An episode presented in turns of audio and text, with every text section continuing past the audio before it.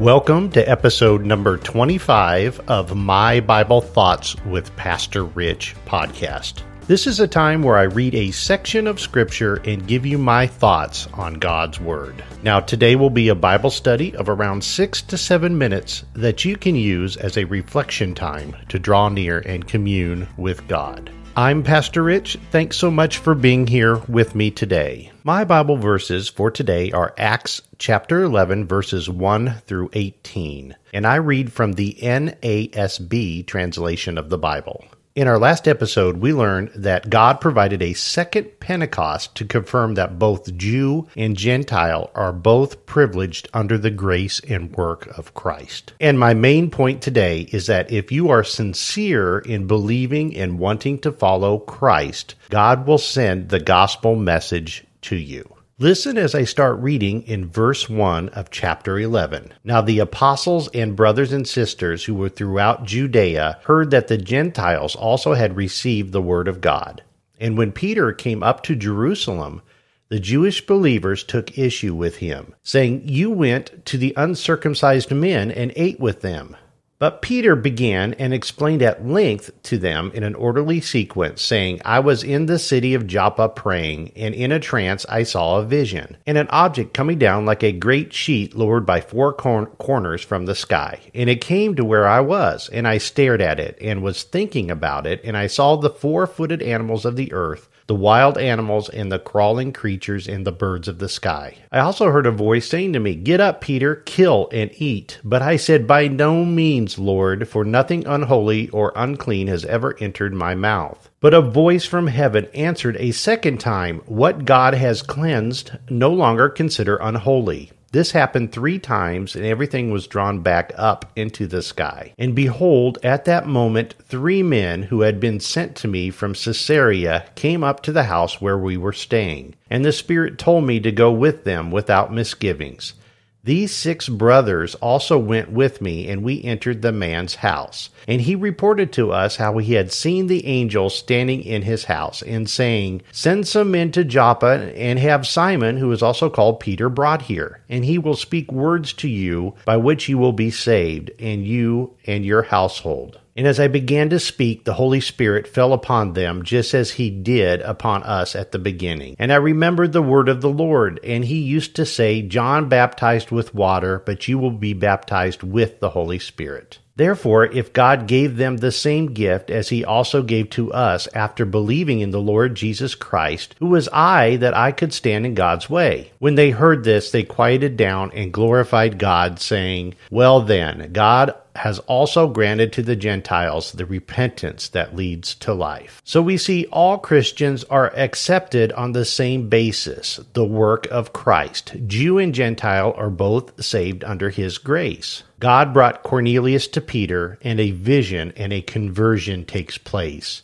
And now the church has to come to terms with Gentiles entering into their fold. Isn't it funny that this could be a source of division? It's ironic, I think, because what actually brings Jews and Gentiles together, the source, is the gospel. But of course, there was a group within this church in Jerusalem that believed that you could be circumcised to have salvation. You know, they couldn't simply accept Gentiles into their church. They wanted the rites and the ceremonies. It's the gospel message plus something else. And we see in verse 3, Peter is being accused since he was with the uncircumcised men and even ate with them. And Peter explains that he didn't go out with the plan to evangelize to Gentiles. God brought Cornelius to him. In fact, God had prepared Peter through a vision. I find it interesting about Peter is that he was always all or nothing. From what we can see about him from the Gospels and in the book of Acts, it seems that he was the kind of person that just blatantly said whatever he thought and did whatever he thought first without thinking. A few examples come to mind. James and John were on the mountain with Jesus when he was being transfigured, uh, and the Bible literally says he didn't know what he was saying when he suggested building three altars.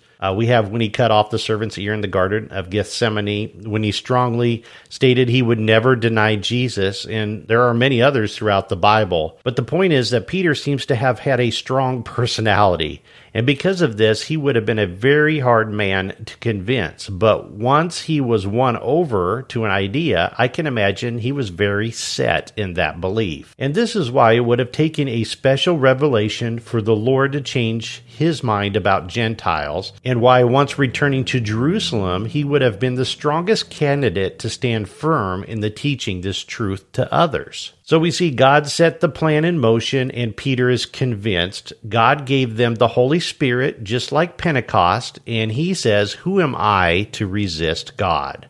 They all fell silent. Peter ends by telling them the message that we are all desperate ourselves to hear we are granted eternal life through repentance. Isn't it wonderful that we can turn to the Lord and believe, and then we receive the Holy Spirit? What a powerful passage for us today. If you sincerely seek God, then God will send the gospel to you. Those are my thoughts on Acts chapter 11, verses 1 through 18. And in our next podcast episode, we will begin with verse 19. On this podcast, the Word of God is lifted up as authoritative, real, and accurate. But I also want to place an equal importance on prayer. I want to encourage you to pray along with me no matter where you're listening to this recording. Let's pray. Heavenly Father, thank you for Peter. Thank you for the book of Acts. Thank you for not excluding us, no matter what our race or nationality is, that rich or poor, we are all equal in your sight. Father, let us never forget that we are all one race here on earth, and the only thing that separates us is whether we believe in you or not.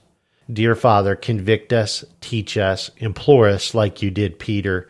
Give us a heart to hear your message and the wisdom to follow it. Give us bravery to speak truth no matter what the consequence. May we never forget that Christ is very much alive today when we speak truth, and He's waiting for us in glory. Dear Lord, we thank you for your word, that it's sufficient, nothing else is required to be convicted of our sin and receive salvation. Father, that we might testify you for your glory. Give us bravery, courage, and love enough to testify to anyone willing to listen. Father, I pray that if there's anyone listening that they do not know Jesus as their Lord and Savior, that the conviction of the Holy Spirit work on them today. And as we depart for today, may none of us forget your Holy Son, who died for us for our sins and now sits at your right hand, very much alive and in glory. Amen. This was episode number 25 through the book of Acts, and if you haven't listened to the rest, I suggest you start in episode number 1 and work your way verse by verse through the book with me. And I pray that this is edifying for you. I want to thank you for following me as part of your podcast routine. Thank you and have a great day.